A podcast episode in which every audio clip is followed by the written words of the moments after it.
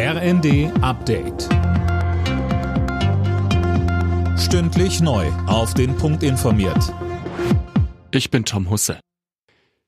Die Ministerpräsidenten der Länder kommen heute und morgen in Hannover zusammen. Großes Thema bei der Konferenz, die Energiekrise. Diskussionen werden etwa übers 49-Euro-Ticket und die Kanzlerentscheidung zu den AKWs erwartet. Sachsens Ministerpräsident Kretschmer hatte das Atomaus im April scharf kritisiert.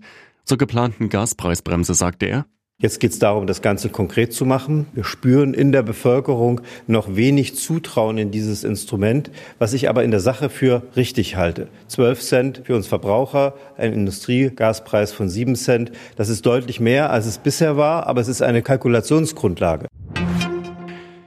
Nach Ende des dreitägigen Pilotenstreiks bei Eurowings wollen die Gewerkschaft Cockpit und die Lufthansa-Tochter wieder an den Verhandlungstisch zurückkehren. Außerdem soll der Flugbetrieb ab heute wieder regulär aufgenommen werden. Der Ausstoß von Kohlendioxid wird in diesem Jahr weltweit um ein Prozent im Vergleich zum Vorjahr steigen. Das hat die Internationale Energieagentur berechnet. Vor einem Jahr lag der Anstieg noch deutlich höher, als mehr Öl, Gas und Kohle zum Ankurbeln der Wirtschaft nach den Corona-Lockdowns eingesetzt wurden. Keine großen Sensationen in der zweiten DFB-Pokalrunde. Die Bayern haben am Abend mit 5 zu 2 gegen Augsburg gewonnen. Auch Borussia Dortmund steht im Achtelfinale nach einem 2 zu 0 Sieg gegen Hannover 96.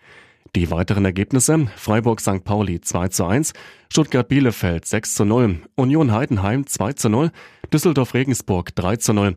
Außerdem haben Bremen und Karlsruhe im Elfmeterschießen verloren. Alle Nachrichten auf rnd.de